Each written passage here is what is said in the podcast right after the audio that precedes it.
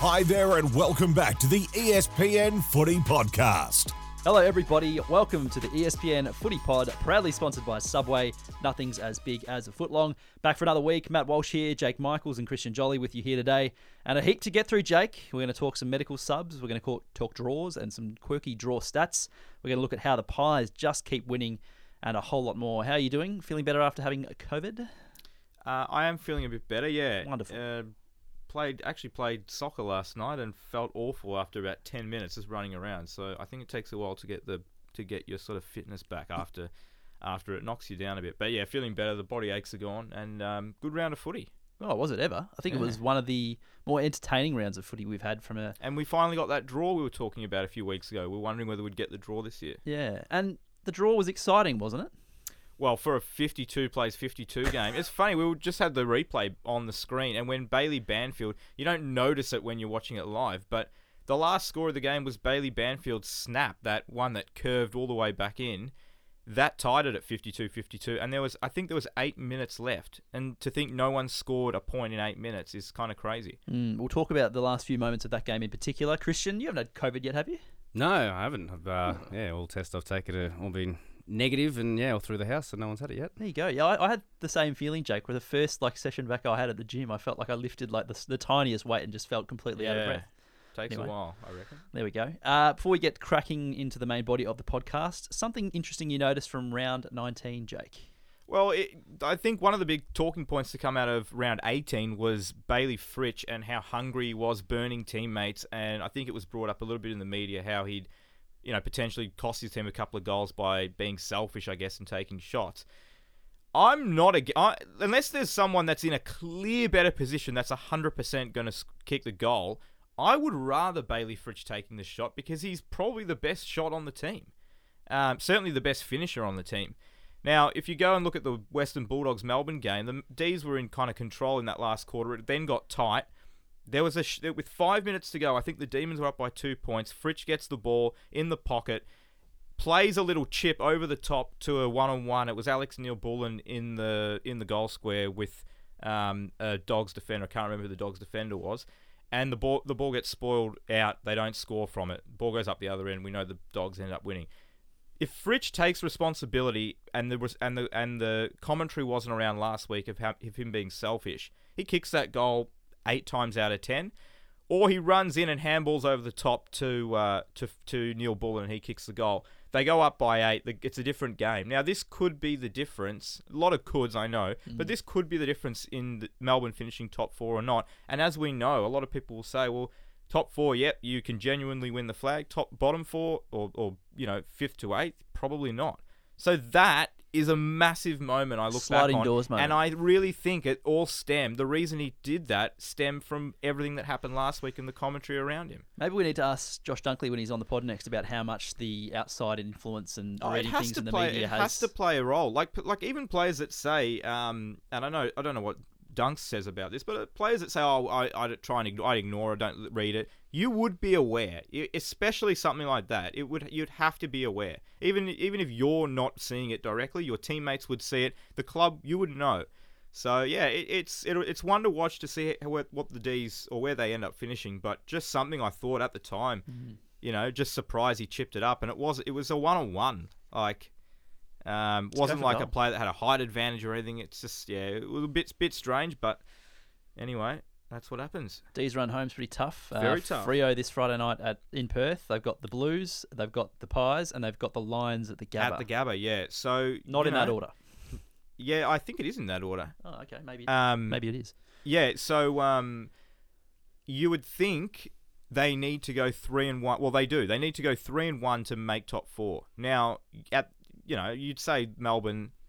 You'd most people would pick Melbourne to win most games, but are we anymore? Are we confident? I, I'm not. They're, f- I could see Melbourne. Not saying they're going to lose all four, but there, there's no gimme game in there. They're No. all tough, and if they go two and two, which is probably likely, they're probably going to miss top four. Well, you mentioned to me they're they're favourites currently for Friday night, Yep. um, playing over. That surprised me. On, on current form, I'd have that as a Yeah, they're, they're, 50-50 they're, game or Freo They're a just in slight favourite over Freo right now on for Friday night. Hmm. Christian, something from the weekend that took your fancy.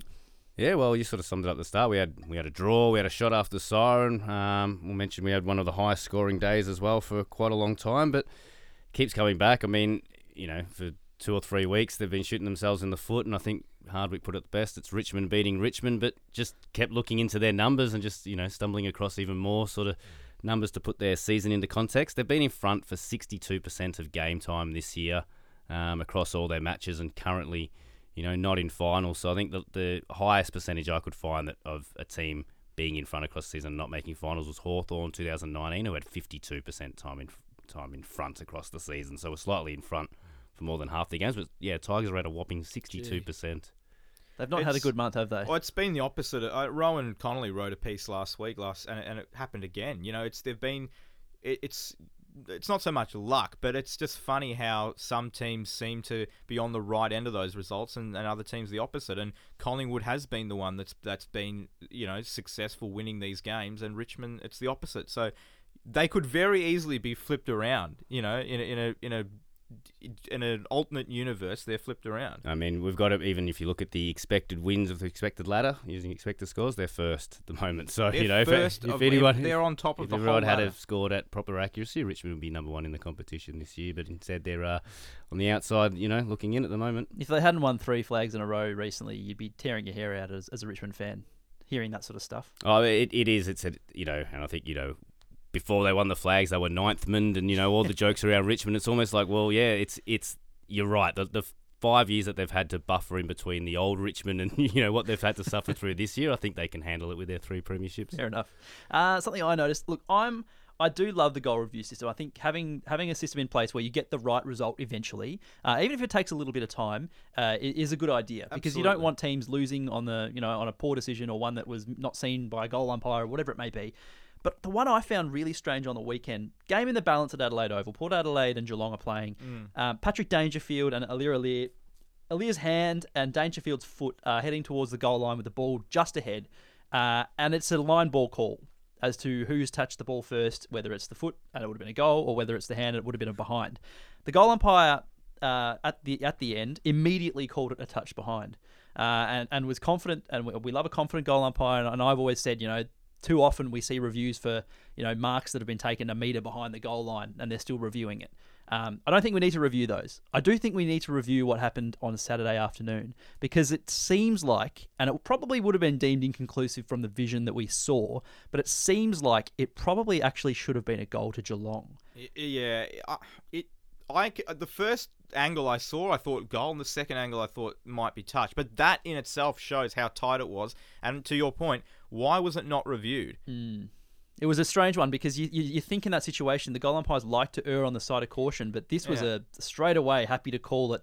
Uh, and look, maybe look he possibly had the the, the right um, the right result in the end, but Yeah. uh, to me there's just this lingering chance that at least if it goes through another set of eyes, it's only going to be you know 35, 5, 45 second review. At least everyone's then on the same page because look, it could have been really costly for Geelong, and we talk Yeah. about top four and all this sort of other stuff. They've probably got it sewn up at this point. Um, but at the stage that the game was at, it was a tight contest, and the Cats ended up winning. But you know, Yeah, there's a couple of things here. So the Cats ended up winning, so no one talks about it. Yeah. You know, so if, if, if Port win that game, that's what everyone's talking about throughout the week. The other part of it is, and it's to that Fritsch point of before about the media commentary. How often do you hear th- throughout a game when uh, something is reviewed, the, these old dinosaur commentators saying, "Oh, do we really need to be wasting time doing this?" And then it's the same thing. You, you're telling me the goal umpires aren't watching other games and hearing this and thinking, "Oh, I've- maybe I've got to back my call." But to what to to what point? How far? I agree 100%. That one should have been reviewed. Even if it's inconclusive, it was such a 50-50 that you just review it and get the right result, especially in a tight game like that. we we're talking. We're also going to talk about goals after the siren, and there was one that we were discussing before we got on air about uh, Peter Riccardi Geelong against Carlton, and you know. That was very possibly touched off the boot as well. You look at um, incidents like was it Cameron Mooney in the in the grand final where it shaved the post? Um, Yeah. Was that 2007? Yeah, yeah. One of the one of the ones 2009. 2009. Yeah. The, Uh, J- Josh Jenkins in the showdown. Yeah, a- a- all these moments that probably could have gone the other way, and it. Why don't we want to get the right result for this sort of stuff? Yeah, no, I agree. I, I've always said the review's fine, and I have no issue with how many reviews we really. s- Do you do you guys at Champion keep numbers on how many reviews are done? Yeah, we would because we we sort of back, basically have a break in play score review. So we we will know how many have been called, but we don't know what the initial, you know, how many have been switched or changed from the initial Yeah. call because we don't. Yeah, Because I tracking that. understand they they check every go- after every goal, but one, the, the amount of times a game that they actually stop play, balls given back to the umpire, which we still don't really know why, and they send it upstairs. on average, is it two or Yeah, three I- times a two game? or three off the top of my yeah, head. so it's not that much. Like it's it's once every forty minutes of football we get that, and it takes thirty seconds. I don't think it's not as if it's like we're getting a review after every second score. Yeah. So I, I think people need to chill out, understand that every now and then it's going to happen, and if it means we're more often than not getting the right result, then we just do it. Agreed. Uh, I mentioned off the top, we almost went a whole season without a draw. Uh, But of course, it had to be Richmond, who for the third straight week seem have to have shot themselves in the foot, Jake. Uh, you can't really write this sort of stuff. And again, like like the game against North, where there was a series of strange decisions and errors that led to that that result being North winning. Uh, the same way, Richmond really could have won and should have won that game against Fremantle. Yeah, um, I'm just thinking about this now. Do you remember, um, slightly off topic, but you'll see where I'm going with it. Do you remember, uh, was it J.R. Smith for Cleveland when he didn't take the shot and he tried to dribble the ball out and LeBron's standing there, like, pleading with him, like, why did you not shoot? You know, you know what I'm talking about? Yeah, yeah. Yeah. Um, that was like that shot of LeBron James was like the shot of the season, and that kind of cost them, and they ended up losing the, the championship. I think I know where you're going with this. The Jack Riewoldt, the look on Jack Riewoldt's face, that expression, that despair when Noah Cumberland played on and the siren sounded and the game was over, the draw, which, you know, again, like kind of Melbourne and Geelong, Collingwood, all these things, we don't know what's going to happen, but that could cost them finals. That look, seems to me to be the, the shot of the season for Richmond. Just like that sums it up. It was just so close, but so far. And yeah, it, it's there's just been so many things, and I said it before. You know, you you can do it again, and Chris, a- a- and they win half these games. Like Christian said, they they could easily be top of the ladder, certainly top four. For them not to be in finals is is staggering. But I thought the criticism of Noah Cumberland was a little bit unfair. Um, oh, not just, horrendous. Not just because he's a, a a third gamer who's actually shown some really good signs, but because no one seemed well, not no one, but the the criticism seemed to not be for Noah Balta. He was the one at fault, in my opinion, for what happened. And I know some of you you guys might not fully agree with what I'm going to say, but for him to take that amount of time, not get his shot off, um, and as I said, eight the last eight minutes, no one scored. That was inexcusable. And not to mention that he had a shot earlier in the game, in what was a low scoring game, from 20 metres out directly in front and missed that as well. I think he was he was responsible. And the thing that probably frustrated me and would frustrate a lot of Richmond fans was he didn't seem to take responsibility afterwards in the in the post game interview where he kind of brushed it off and said, "Oh, that's footy. You know, th- things happen. Got to move on to next week." Yeah, I understand that, but you've also got to put your hand up at times and say, "You know what? I messed up. It's my fault." yeah, but um, I don't know if you do that five minutes after the game. I mean, there's, there's I, I really When- if enjoyed not it. af- if not five minutes after the game, then when? Uh, as in five minutes after the game, live on air to whoever was holding the microphone in his face. That's not, you know, you get into the rooms and you probably talk a bit more like that. But I thought I enjoyed listening to Noah Balta after the game. I thought he was pretty honest, and I think that's just where sportsmen are at with their, you know, they do so much psych training and think you just you can't harp on the past. And I think we saw him almost doing that, processing that in his head, sort of realizing, all right, I've made a mistake and I've done this, but the way I've been taught to sort of process mm. things and talk about things is got to move on to the next one. You've got to forget about that and not do that again next time I'm in that same situation. then say that because the quotes weren't great. He, he look the the interview. I was actually quite surprised they got him. Uh, Richo went over to him and, and they got the interview. I'm like, oh, this is going to be quite interesting. So I'm watching the interview and you know, what do you do? Yeah, that's the game of footy. Look at the clock. Hmm. Yeah, take your 30 seconds. I'm sure he was told to take 30 seconds by one of the senior teammates. I think he said Jack Riewoldt told him to take his th- full 30. Yeah, take 30, not 36. goodness gracious, though, have have a look, have some game awareness, uh, and and uh, do what footballers do. This is they train for this. Yeah. And I think later later on he was just sort of like you know oh well who cares? Uh, uh, it's just not the right thing to say at Look, the time. Jack Riewoldt's been a, the culprit in a couple of games. He kicked 2 6 against uh, North. North. Uh, kind of, you could say, cost them that game. And uh, he was, I think he was inaccurate again um, in this one. But he is a smart player, Jack Riewoldt, and he would have t- he would have waited 29 seconds before he started walking. And again, not to criticize Cumberland, but he would have if if, if Riewoldt takes that mark, he he just doesn't even turn around. Yeah, you talk about that, you know, the LeBron James sort of action that Jack Riewoldt did. It would have been like living in a bad dream for the second time over Yeah. because we know Jack. Re- out of all those players on the field, I would have thought Jack Riewoldt would have had the most game sense to know exactly where the game was at when He- Noah he's, a, he's a 300 game mark. veteran. Just he's, he's kicked so many goals that he that he knows the game awareness, And- the situation. But just to see it two weeks in a row, to see a teammate just go off his line at the siren, at- you know, you, you you couldn't imagine that happening. And as I said, to, to not only see it twice in your career, but to see it twice in back to back weeks for Jack Riewoldt, mm. which must, must be just killing him. do you, do you drop Balta after that? I mean, what what, what do you do? Do you put your Uh, arms around him and say, "No, no, we'll get you back in next week"? Like, is there is there room in the game I to don't sort think of be you. like, dro- I don't think you drop him. Um, I mean, they need to win. They need to win, and they've, they've they can't lose another game. They got to win. I think they got to win all four now. Um, certainly got to win three. Three and a draw might be good enough. Um, because the percentage is still better than the Bulldogs, I think. But still better than Collingwood's? yeah, but um, no, I, I think you don't drop him, and it's not something that happens all the time. But yeah, I think you just got to be better than that. And to some extent, I agree. Like it is footy, and it does happen. And but uh, mistakes do happen. But yeah, it was a pretty, pretty egregious error. And yeah, I think um, I think he'll be think he'll he'll despite what he says that it is footy, he will be living with that for a while. I think one thing that's been glossed over across the last two weeks, and it's you know going back to Noah Cumberland, is probably how good he's been, how clutch he's been. He took the mark that led to the Jake Art, like he's the one that delivered it inside fifty to Yeah. Jake Aarts the week before.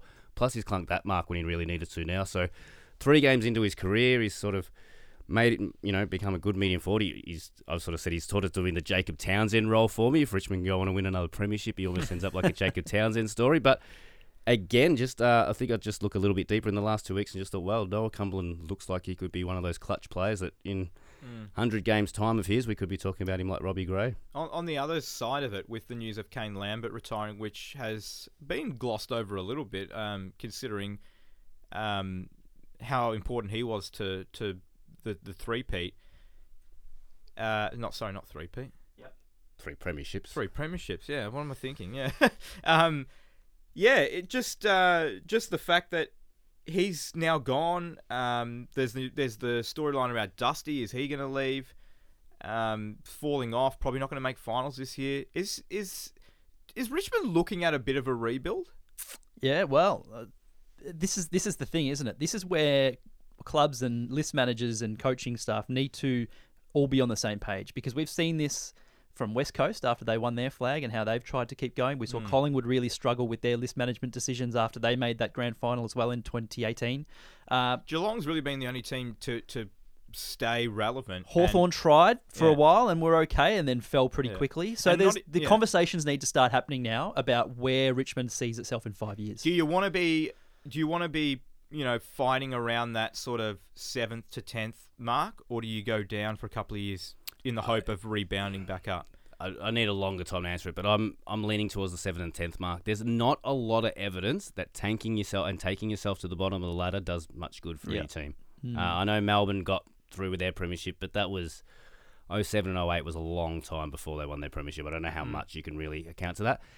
Tanking in world sport, there's not a lot of great not, not a lot of great evidence that well, it gets there's no to the ultimate guarantees success. because even if you even if you get the number one draft pick, well, what guarantee is that? So that's what I mean. Being Yeah. seventh and tenth and in the mix and getting some finals experience and hoping to sort of you know just top up every now and again and go mm. again. I think that's a better. And place I to guess be. by doing that, you're also more likely to attract other players if you're if you're playing in finals, albeit s- finishing seventh, Yeah. than as opposed to being seventeenth. There's also a balance to be struck between looking at you know the older generation who are still probably some of their better players, and then looking to move them on while they have currency, while they have yeah, that, value. that's the big thing is the currency, the Yeah. being able to flip the players, and I think Because that's what, Hawthorn waited too long. yeah. And Geelong have been lucky, lucky in terms of how they've been able to do it with some, you know, free agency probably came at the right time, so they've been able to get some of those guys for free. But that's going to be the big thing for Richmond. Yeah, it's, it could be great to lose Dusty at the moment because they could end Mm. up with four great things coming back, or, uh, but yeah, that's the thing, you know, you, Cotchin, Riewoldt, all those sort of guys. They, they, once they leave, they leave your club with, you, know, you don't get anything in return. Yeah. Mm, interesting times for the Tigers. Do we like the draw, Jake? Because we've had, you know, obviously, inevitably, uh, there's commentary saying, "Oh, let's just play some extra time and let's just get a result and get some four points." Do you like the draw, or do you do you subscribe to that theory? The only thing with the draw that kind of is frustrating is that two points in the grand scheme of thing means nothing. It's almost like both teams lost, unless unless a team has two multiple draws in a season. Like it does feel like a team has lost because it, it's you're now in this limbo of how many points you've got. But no, keep the draw as is. I don't think playing extra time Bit of is drama, needed. bit of We don't- discussion. we don't have it often. Like we don't we have a, one or two draws a season. Why what about football like soccer? Every second game's a draw, but you don't play extra time unless it's a knockout competition. Yeah. No, I, I think have keep it as a draw. That in itself is entertaining, I think, and yeah. Well, I- to the I- neutrals at least. yeah, I don't think it's always a bit weird, and players say af- afterwards. I think they were talking to Andy Brayshaw, and he said, "I've never played in a draw," and he said it's just so weird the feeling about three times. Well, I've heard that as yeah, that's justification to change it apparently because it, No. it feels weird for the players in a game. Too bad. No. It's still a draw's win a draw. the game Yeah. then, or lose the game. Yeah, no, I, I, I the, the only thing that is different is no no um, theme song is played.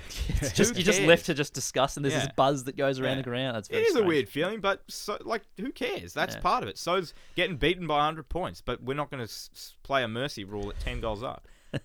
Uh, got me thinking some quirky, some fun draw stats. Christian, we, we asked you to sort of look at draws throughout the years, and Jake sort of said just then we have one or two a year. Is that right? Yeah, so we've had um, 156 draws um, across AFL VFL history. Um, so 156 draws in like 130. yeah, so years? just over yeah, just over you know One a year. One a year. Um, but yeah, so looked at home and away games that, that have been played. Um, well, looked at all games. So if you look at all premiership games, 16,145 games of footy have been Sixteen played. thousand. 145 since 1897, that is. Um, and 164 of those been draws, so basically 1%. Um, Right. Take out finals because obviously you can't always have a draw in a final. Uh, so home and away, 15,463 home and away games, 156 draws, so again 1% a game. So um, yeah, just some of the you know quirky stats. So which teams have been involved in the most draws? Essendon across their history have been involved in 36. Uh, Carlton with 34 and Collingwood with 28. So you know, obviously the three of the oldest and bigger yeah, clubs. Fair enough. But Collingwood, yeah, five of those have been in finals. So uh, the only team that's had more than two finals that have finished in draws is Collingwood. Have had five. Yeah. So well, the grand final in 2010 uh, was it them against North Melbourne? 77. 77. Yep. The they- the West Coast one. in 1990. Yep. Uh, the West Coast one again. Yeah. Uh, ooh, what else? Might I think there was one back. Yeah, I haven't got No, the year, it- but I think there was one an, another Probably drawn grand final against. Richmond or Geelong back in yeah in, back in the 20s or 30s. So Wow. um, yeah, Richmond. Uh, sorry, Fitzroy sort of come up high. They're 25 draws um, across their time for a, so a team that's been out of Mm. the comp for about 20 years is still equal fifth for the most draws. Um, I mean, looked at yeah. Don't know if you've got this, but I feel like Jack Riewoldt himself has played in quite a few draws. Uh, so Do we have pl- anything on players? Yeah, so he's at the equal most. So the one that surprised done. me is, an, yeah, is another one is Shane Edwards, who is reaching his 300th game this week. And I thought, 300 game, like I love J- Shane Edwards, been been a massive fan of him, but 300 games, that's a long time he's been in the league. And I'm like, I didn't realize he's been in the league that long, but he's also He's been, probably been in all of them as yeah, well. he's played in seven draws. So himself, uh, Jack Seven? Riewoldt, That's a fair That's- Brad That's a Johnson for the Bulldogs, uh, and two Essendon players from back in the day. I think Barry Davis and Bill Hutchinson from Bill 1940s. Se- seven out of 300, right? We're talking about the sort of one percentish. Yeah, Yeah. He's well above the. Who, who who's played the most games without a draw? You got that one. I'll be able to. Ch- I'll, I don't have it on my piece of paper, but I'll, I'll be able to check that, chase that up from the spreadsheet I was using. That's probably interesting. Yeah, Yeah. I don't know how many draws Michael Tuck played in, and anything like that, but uh, Boomer. yeah, looked at the most common score. So I don't know if you guys want to play a bit of uh, closest to the pin challenge. What's the most popular score in VFL Draws. AFL history? Oh, I would be like All games. 78. Somewhere One point off, Okay. seventy Oh, I- nine. yeah. I think Oh, we- yeah, you were no, gonna no, say I, it. No, I, I wasn't going to say that, but I think we, I remember we did this recently. Yeah, yeah. No, Okay. because we were talking about the most common margin. The most common margin is One one, point. Yeah. Yeah, so seventy nine is the most common score, and it's the most common score in draws as well. So it's the most, you know, Uh, that's. I guess when looking you at got games. 16,000 How many home and away games. all draws have we had? eight eight times we've had so eight of the 150 uh, eight of the 164 draws have been with a score of 79 um, 76 has been scored six times in draws so that's the second most common score in a draw Do you have the highest draw score? yeah 10th most common score 76 is the 10th most common Ah. score across all games but second most Have we ever had a have we had a 200 point team draw? no so the lowest score in a draw again 1898 no surprise there Carlton Melbourne 28 all don't know. No But- good. 52's for, for the modern era is pretty It's low. under the low, roof. Yeah. So in 2020, again, shortened season, we had a 36 all draw, and that was Collingwood Richmond. So that was the fifth lowest ever, and again, shortened games. But yeah, 132 uh, points each scored by Essendon and Carlton in 93. Ooh. Don't know if you guys might be too young for that one, I'd but I remember six months old. round two, 1993, I was sitting at Waverley with the good old A, B, G, H, E, F scores up on the scoreboard.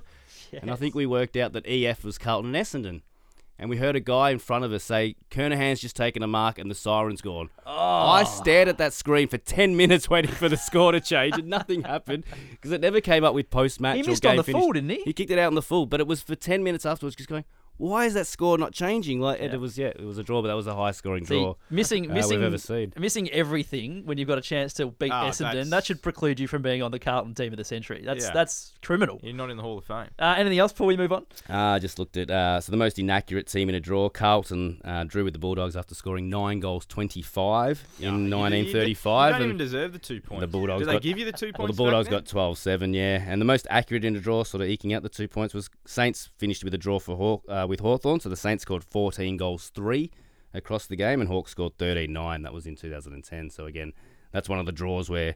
You know, St Kilda's probably walking away thinking, geez, we're lucky to sort of pull two Yeah. points out of that one with, you know, 10 fewer scoring shots. I agree. I think the draws the draw's great. You get all this sort of like quirky Are stuff. there really They're that all many quite people memorable. That, that are against it- it? Seems staying? like it. Few I, I get few in the exhausted by it every year. and. Yeah. I I It's- haven't it heard too seems much like about it. it. this this time, but Do you like the draw? Maybe we'll do a, a poll on Twitter at Footy Tips. I- Get around it. Do you like the draw or do you not? Uh, I think Collingwood. it's different in. A, I think it's different in a final. A final is different because you, you well, you have to get a result. Yeah, you need a result, and I don't. I think they made the right decision by not having the re, the replay grand final anymore. Um, but for re- regular home and away games, I think just leave it as a draw. If you're not good enough to win from Yeah. the preceding two or 120 minutes, bad luck. You get two points. Uh, the Pies, speaking of luck, perhaps, uh, have won again. Another close one. Uh, and Jake, this is a year after they finished 17th. They're in the top four now. They look likely to. Well, they're going to play finals. Um, they they could possibly finish in the top four again. Be the first time I reckon since West Coast came back from when they finished last or second last or something like that. Made a prelim the next year. Am I am I imagining? Yeah, things? no, they did. Over Yeah. about 2014 or something, was it? Yeah, I, don't, yeah, I can't the- think of one since that. the best come comeback since then. Yeah. Uh, so so they're on the right track. They've obviously won a few tight ones though. So their percentage of 106.2 is a bit here nor there. So that's where they've been in danger of falling out. But because they Yeah. keep winning, it looks like their their spot is assured. But Jake, thinking back to this game, and we're going to analyze the last few minutes of this one as well. I don't think I can remember a team that was so likely to lose with 45 seconds left, and then they won. No, I, nor can I. When uh, Harry Jones caught Jeremy Howe holding the ball a minute, what was there left? A minute ten or Yeah. something? He kicked the ball with about 40 seconds left. Yeah. So at that moment, it was like, you know, Collingwood fans in the aisles heading for the exits. could you Es- imagine? Essendon had won. Like you couldn't, you know, you you you. If you said I'll bet my house on Essendon, we'll, the bookies will say I will give you a dollar back if they lose. Like you, there was just no way that they were ever going to lose that game from that point. Yet they did. And there's so many moments from that, that last 70 seconds that you can look at and I know we'll talk. You'll probably talk about it more. But for me, it wasn't even. It wasn't the fact he missed. It wasn't an easy shot. Like he hit the post, took his full amount of time, hit the post. It wasn't the miss. It wasn't even the way they set up, which was horrific. It wasn't the fact that they let uh, Bianco on the wing get the ball in acres of space, which was horrific. It was the fact that Jamie Elliott, who's one of the shortest players on the ground, was able to outmark two Essendon defenders who didn't get any body on him and didn't get the uh, fingernail on the ball. That to me was the most inexcusable part of it. And credit to him. Like I, I've always loved Jamie Elliott. I think he's been a great player and a, and a forgotten player for a long period of time when he's because he's had has had some serious injuries and missed a lot of footy. But he's always been a beautiful kick for goal. Um, and he knew it was his moment because it wasn't like there was five seconds left. There was plenty. There was 25 seconds left when he marked that. That was the other thing. How quick they got the ball up to him, and he just waited. He said, "No, I'm I'm going to take the shot."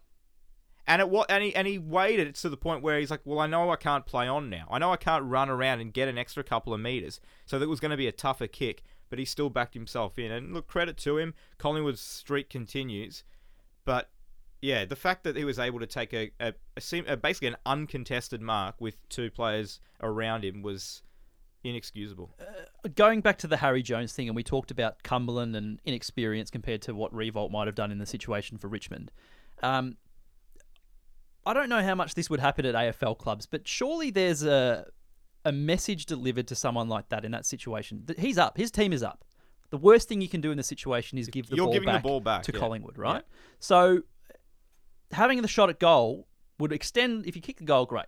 But if you if you miss, which is just as likely, say it's say it's a 50-50, he was probably a better than a 50-50 chance from where he was. It was a, a pretty he was straight in front, wasn't acres out. Um, but he misses, the ball goes back. If he misses out on the full, the balls go back. If it falls short, it could be marked.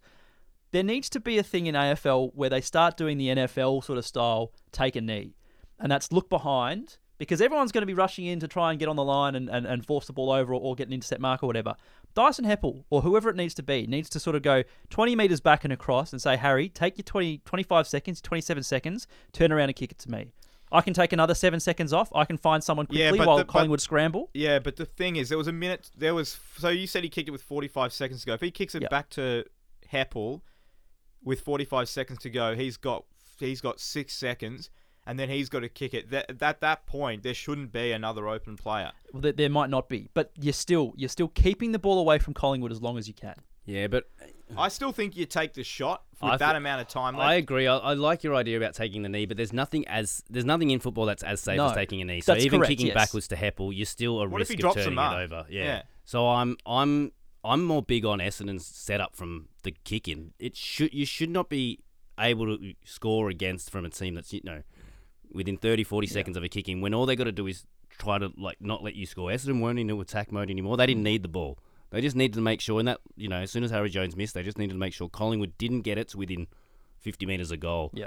And well, they couldn't set up for the, the quick kick down the middle, the big tall down the But, middle. but they Yeah. didn't need. And they left didn't Bianco need in 20 space. blokes in the space of uh, 10 square meters. Yeah, that's the thing. It's just spreading out those 18 players. They while Harry Jones was having a shot at goal, he should have been the odd one out, and the other 17 players should have been set up across the next 140 meters of the field. Why they were all sort of yeah, all- you're talking about they were defending that first kick Yeah. in 70 minutes. That's great. What about there, the next one? There and the were next 20, one? There were 22 players, both from both sides, in in um about a 10 square meter little patch.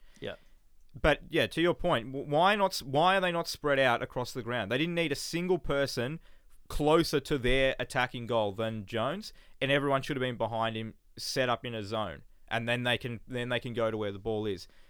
And that should have and that They should don't even need to go to where the ball is half the time. That's what I'm saying. They didn't need to win the ball. They just they knew they need Collingwood to stop the s- Collingwood can't score yeah. from centre half back. Mm. Collingwood have a have a range that they can Yeah. score on. all Essendon they just needed to to, do was to yeah. just they just needed a stoppage, and the game was over. And they needed some whether it was Heppell or Merrett or Shiel or someone, some experienced player in the team, to be barking those instructions because they had they the cra- the thing was it was a from the moment that there was that holding the ball and then there was the couple of seconds of Jeremy Howe with his hands on his head and the, and it felt like the game was over and Jones even had a, a few extra seconds because the ball went away. They had about 40 seconds to be ready for that. It wasn't like it was a flying shot and they were all out of position. They had so much time. So did, did Essendon lose it or did Collingwood win it? Essendon lost it because because you can look back to the first quarter and you got to remember it was what was it 38 to 1 at quarter time. Hmm. So I feel sorry for Essendon fans because they they got they lost that game twice. They had to experience the first quarter thrashing, then they had the euphoria of thinking they'd won the game, and then they lost it out of nowhere. A few TikTok vids uh, came across my desk, Jake. Um, there was one in particular being taken by someone from the MCC members. The siren goes, and this Essendon fan jumps up celebrating. I was just thinking, oh no, this poor bloke's gone early and started, you know, celebrating, and he did. He just sort of watches the ball sail through and, and Oh, just sits down. You must be wasted or something. You'd have to know the situation of the game. um, nine win streak now. So, and, and you look at the margins and the teams they've been. So Essendon plus four, Adelaide plus five, and the Crows were steaming home, and they were up at one point two in that game. Uh, North Melbourne, they were five goals up against the Pies, ended up winning by seven. Gold Coast, they won by five, and Yep. Gold Coast was up by about twelve with uh, fifteen minutes to go. Uh, GWS, they won by eleven. Hawthorn, they won by four. Carlton, they won by four. Uh, you know, Weitering goes down early in that game, and maybe things are a bit different. How much of this is luck, and how much of it is they are a team that knows how to deal with these tight contests? Because it's you can kind of make arguments for both. I get the feeling. I don't think it's either, to be honest. Um, I, I don't really subscribe to the fact that, oh, a team is just good at winning tight games because I wouldn't be surprised if they then lost their next eight. I think that's just team it, streaks happen like this, and I don't think there's any reason behind why it happens. I also don't really believe in luck. It's not as if it's not as if um, their opposition has just kicked three goals 50 every game and they're just kicking themselves out of it. They've won the games. They deserve to win all these games. You just said Essendon lost. Well, Essendon did they they shot themselves in the foot in the first quarter and the and the final. But Yeah. Jamie Elliott went back and and And as you his- said, Collingwood kicked six goals to zip in the first quarter. So yeah, they, they deserve up. to win the game. I don't. But I, I just believe that in the in the long run, and you know, I, I imagine Christian would agree with this, is everything sort of does revert back to the mean. A little bit, yeah, but yeah, it definitely does. But I think that's why this is more than just luck, and this is exactly what we spoke about Essendon in terms of not probably knowing exactly what they were supposed to do in that game situation. What Collingwood executed with that ball and getting Bianco free, I'm sure they practiced it. I'm sure that wasn't a fluke. Um, so again, it's about training for those game situations and just being prepared, sort of not not panicking when you're behind, not trying to get you know sort of too far ahead of yourself when you're in front. I think they had you know a, a pretty big lead against Carlton, and Carlton just you know it took 25, 30 minutes for Carlton to get back, and all Collingwood could do was hold on for that 30 minutes, but they did. And they did, yeah. They've had other ones where they've overrun teams in the last 30 minutes, so they've done Yeah, it all e- different ways. exactly, So yeah. I I seriously don't think there's any luck to it, and I give a lot of credit to Collingwood for being able to do. Um, the way they train their game management and game situation stuff must be incredible. I, I was way off with Collingwood at the start of the year. I had I had them finishing bottom four. I really was down on Pies at the start of the year. It was it was an awful call by me in the end. Um, and I'm not trying to have a I'm not trying to find a get out here.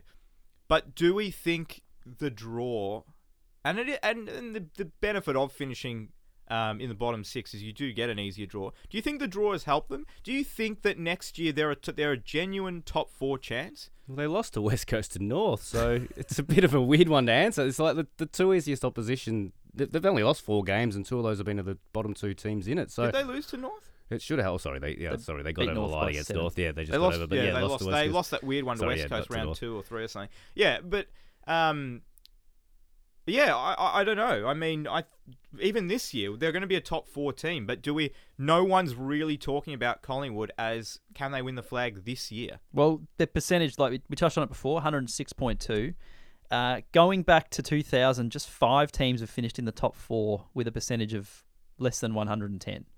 So Yeah, we're looking at 106.2 North in 2000, 107.8 Richmond 2001, 109.7 the Pies in 2002, 109.8 Fremantle in 2007, and 109.3 North in 2007. Hasn't happened since 2007. Hmm. Yeah, I mean, if they finish fourth and play, say, Geelong at the MCG,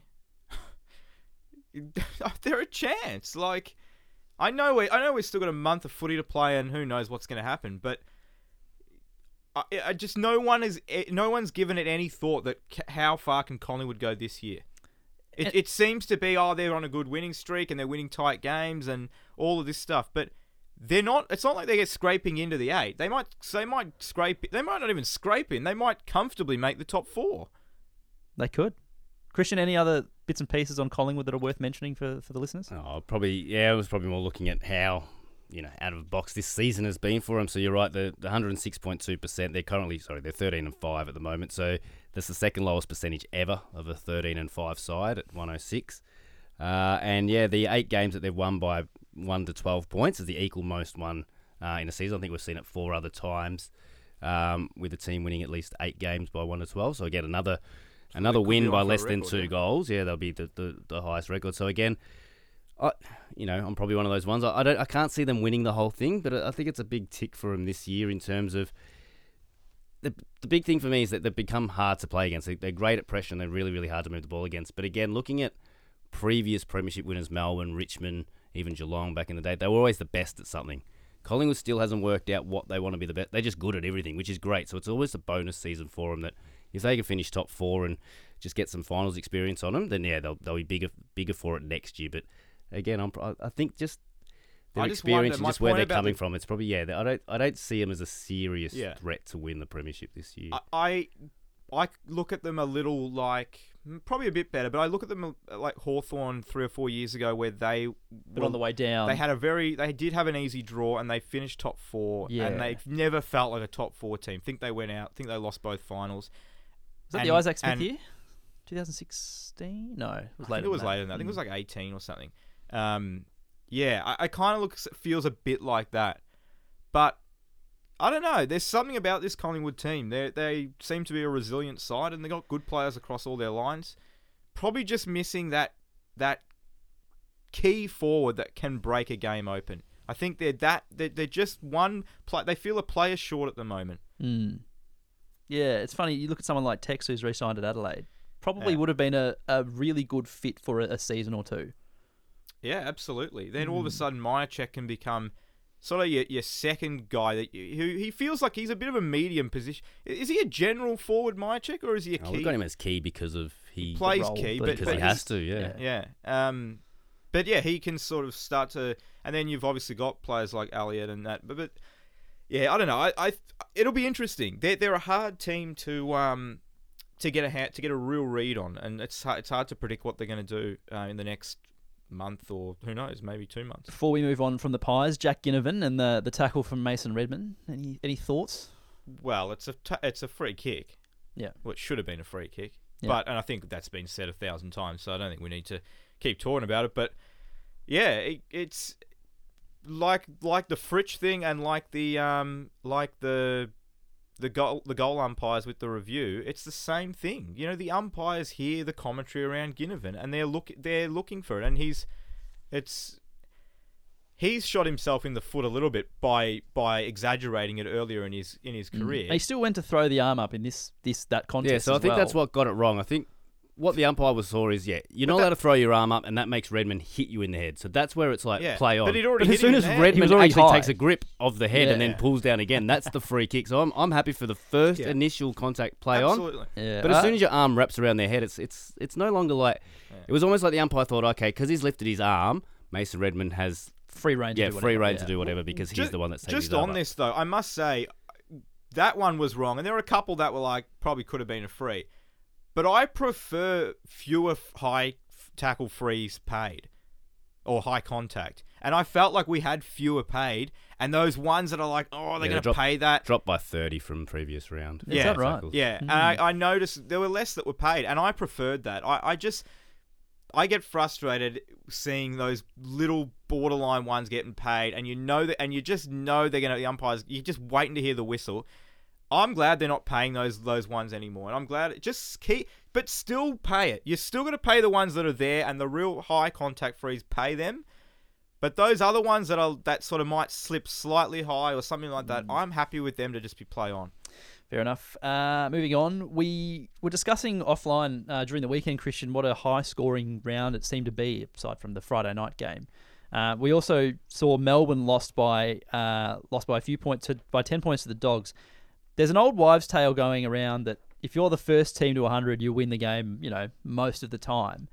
Uh, the D's made it to 100 first in their game against the Dogs and ended up losing, which kind of spent uh, send a few people on Twitter into a spin saying, "Oh, you know that old adage, it's been proven wrong again."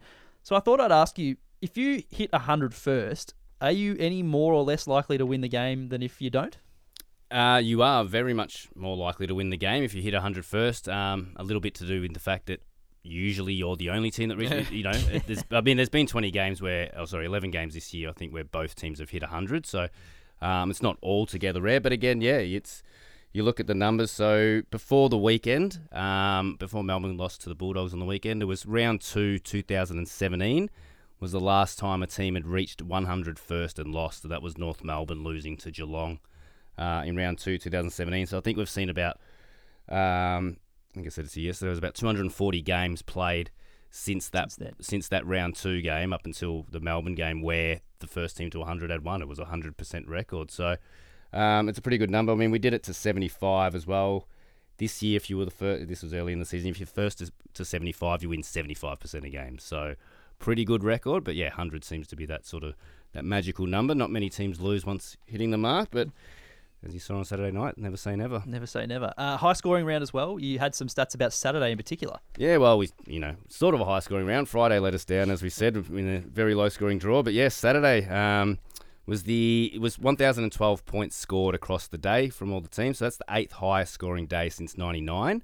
Uh, but the fourth highest scoring day that only had five games. So there's been a few Ah, games right. since '99 where we've had six games on in a day. It's funny, we normally lament more total points in the middle of winter that uh, games are a bit scrappier and a bit lower scoring, and we've had this out of the box. Some Yeah. of those first quarters in those games on Nine goals Saturday- by the. Swans, Swans. eight goals for Hawthorn. Yeah.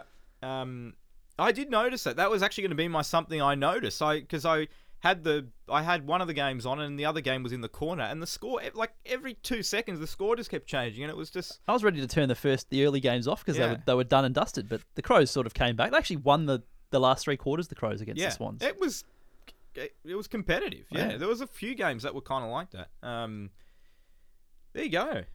Yeah, I yeah. I- I feel like scoring in the in the last three or four weeks, it feels like teams are a bit more attacking for this time of year than usual. Well, we talked about Essendon last week and their attack at all costs mentality. Well, we could see that on the weekend in the last two minutes because they weren't able to defend and they were just going for this attacking sort of motion. So I, I guess when you are sort of maybe out of the, the race as well, you're just happy to sort of throw caution to the wind and Mm. try and think some things and experiment. Having said that, though, I, and I've I've been consistent on this for a long time. In my opinion, contrary to what the oldies will tell you, scoring does not equate to better football, better football games. No, I agree. Yeah, you can have like low scoring defensive contests that are quite uh, Yeah. engrossing and engaging. My the ideal score for me is around to, pretty much the average, around that sort of seventy-five to 80 point mark. I think that's a good amount of scoring. When you're getting both teams scoring 110, 120 points, it's Lockett it's too much. 40 Twelve goals and in a Dunstall game. kicking fourteen at one end. I don't want to see that much. Nah. It, it cheapens, it devalues the go- a goal. get some defence. Having said that, I don't. I also don't want to see you know the 52-52 draw. There were parts of that game that were entertaining, but it was a bit of a scrap. And considering that that game was at Marvel, Yeah. I mean that's not good enough. And you better hope our friend of the pod, Ron Conley, doesn't listen to this episode because he's a big he- fan of those I sort know, of games. He likes he likes Dunstall up one and kicking thirteen, and Lockett kicking seventeen. Hey guys, we know you love your footy, but perhaps you fancy a bit of rugby too. If so, then why not check out ESPN Scrum Reset, where Sam Bruce and Christy Doran discuss all the hot topics in the game, from Super Rugby to the Wallabies and All Blacks, and even further afield. Available wherever you get your pods. Is the hype justified or is it hyperbole? The segment where I'll say a statement. You guys tell me whether the hype is justified or I'm speaking in hyperbole.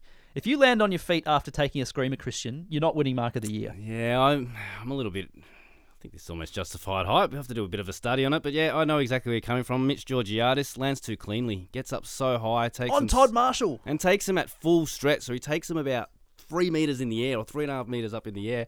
But then yeah, just lands on his feet perfectly and goes back, takes his shots. Just not as But exciting. isn't is that it? more of a skill to be able to do that? I, I agree. So. I agree, but I feel like y- yeah, you, get- you don't get the yeah. votes. You don't get the popular votes if you don't have a acrobatic Adam Sard, ability. another one too, landed on his feet.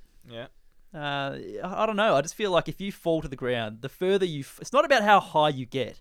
It's about how far you fall and how cool you can make the roll afterwards and all that sort of stuff. Well, yeah. I mean, I don't know. I'm not a big mark of the year kind of guy. Oh, you're a Brownlow guy. but is I'm a you are. Brownlow guy. I'm a, I prefer the goal of the year to, to mark of the year. Ma- I feel like Uh, okay, goal of the year. Daicos winning that. Josh Daicos. he won it. Did he win it last year? Oh, that's testing me. He did. I th- no. Sarong won it last year. I reckon Daicos won it the year before Okay, I'll trust you on that one. for a game on Anzac Day. I'm. I, just, I I'm- remember the I'm on the- Brownlow. I'm I going on remember the- he was uh, I reckon he nominated at the Brownlow. I can't late. remember if he won it. Yeah, I'm pretty sure he won. Sarong, I'm pretty sure got it last year. Oh, look, there's been a few good ones this year. Daicos is up there. Sarong himself kicked a really good goal a few weeks ago um, against Port in that same game where Charlie Dixon kicked that other ripper from the boundary. Yep. Oh, there's been there's always good goals. It's always difficult to pick. Sam Draper last week. Oh yeah, he- Sam we talked about this. still we got all- my vote, We still got my it in, didn't we? Did he win it? Are you searching that now, Christian? Did Daicos win it? I think he did. We'll give the Wi-Fi a chance to catch up. 2020 goal of the year. There you Yeah. go. Well done. Uh, time to scrap the medical subject. Um, yeah, it is. Yeah. Well, it's time For, to for s- what? For nothing. It's for time to. s- Well, I don't know. That's why I hesitated.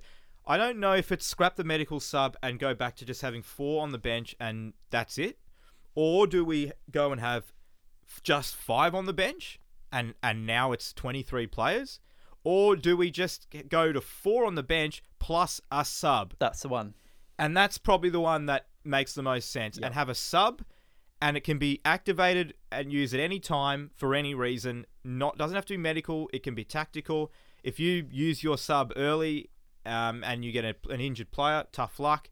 Um, and that's that's the way it goes. But I think at the moment there are too many teams taking advantage of the loose nature of the system. And I think Dimma on Friday night might have. We saw, yeah, we've seen Miller Chris, came off, and then uh, who, who was it that came on and had a really Maurice- big impact? Maurice Maurice, Rioli. Ross Rioli Yeah. Jr. came on and had. Yeah, I mean, two totally different players. You know, Yeah. it's a it's a tight scrap. They need they need to What get was some it? energy. Calf tightness or something. Yeah, and he just comes off and Spell. sits on the bench. Give me a You spell. know, um, obviously Chris Scott has come under a little bit of criticism too with Rhys Stanley. Who's apparently now out for five weeks. Well, well, that, that, that is the thing. That was the thing of the medical sub was you have to be reasonably expect the player not to be available for the next twelve weeks. I think we're up to twenty eight players that have played the next, next week, week? after Yeah. being subbed. Well, out. it's that's been, Too it's many. been taken. that's taken the the that's the alternate part of it. Excuse me, is if you're subbed out, you cannot play next week. No, see, I don't agree with this because you might have a hamstring, s- like little tightness or something, and you go, "Well, I don't want to aggravate this further, Well, but I'll then- be able to play next week. no, week." but I'm with Jake. That that's not a sub move. Then then you sit you sit your ass down on the bench and you can't play for the rest of the game. But if it's just tightness and it's not an Mm. injury, then you're not. You know that's just that's just something that's just unlucky and you're sort of one short. But it is. It's almost like well, if you want to bring in a fresh player into this game, Mm. you need to sacrifice a player next week. Maybe at Footy Tips on Twitter, let us know your thoughts. Uh, Jake, last one. Charlie Curnow's locked up the Coleman medal. Well, I thought he had, to be honest. I think he's five ahead now, um, Head of Jez, yep. ahead of Jerry Jeremy Cameron. Jerry Cameron. Jerry Cameron, yeah. Jeremy Cameron is five behind. Um, but we just had a quick look before at round 23 because it does gen- generally come down around 23. And who do the Cats play? They play West Coast at GMHBA Stadium. And I'm telling you now, uh, the, the actual fixture isn't out yet in terms of who's playing when. But if Geelong is playing, take all gambling advice with a grain of salt and gamble responsibly. but if Geelong is playing after Carlton, I would be putting money on Jeremy Cameron to win the Coleman medal. Because if he's within eight, I was going to say, what number does he need to be within? if he's within eight, Within eight. I will be. I would put it this way: if if he needs eight to win it, I'd rather be on Cameron needing eight than be sitting on Curnow eight in front, having already played. The, the difference is Carlton are fighting for a spot either in the Yeah. four or for a home final in the first week. could have top spot locked up. Correct. Um, they're playing the worst, the the one of the two worst teams in the league at home. And if you remember when Jeremy Cameron won the Coleman medal a few years back for the Giants, I think it was the same situation. I can't remember who was in front. It might have been Riewoldt or someone was in front Yeah. by about eight, or Ben Brown or someone. It was- Stiff I reckon, it Ben was, I Brown reckon was few Ben years. Brown, yeah. And it yeah, was, gee, he was in com- front by about eight or seven, and Cameron I think kicked nine in that game Gold Coast, yeah. and it, kick- and it, it feels a similar sort of thing. Just they just kept feeding him the ball, and I would not be surprised if the same thing happened. So it'll be very interesting to see, and who knows? They might schedule both games Saturday night. You know, Head to head. They might they might do them both on Saturday night. you might see an NRL style checking the phone at half time from Yeah. from Jez. yeah, I Ah. wonder if they'd tell him. Uh, Look again, If- we're if not we're not the same- encouraging people If to. they're on at the same time, then I'd take Curnow, and if Carlton plays after, I'd obviously take Curnow. But if if Carlton's already played, and Cameron needs seven or eight, I would be I would be reasonably confident he'd get it against West Coast. Again, take any advice with a grain of salt. Jake likes to go to Vegas and play uh, poker, so you can see how that turns out sometimes. Uh, footy tips on Twitter. Questions, comments, feedback, do let us know. Uh, also, rate us on iTunes if you want. Let everyone know how much you enjoy the pod. Uh, we enjoy making it, so we hope you enjoy listening to it. Christian, thanks for joining us again this week. Jake, good to speak with you, and hopefully you're up and about. Uh, continue to get up and about uh, as you recover from COVID. To everyone at Thank you. home, we'll speak to you in the next episode. Listen to all the latest episodes by subscribing to the ESPN Footy Pod, wherever you get your podcasts.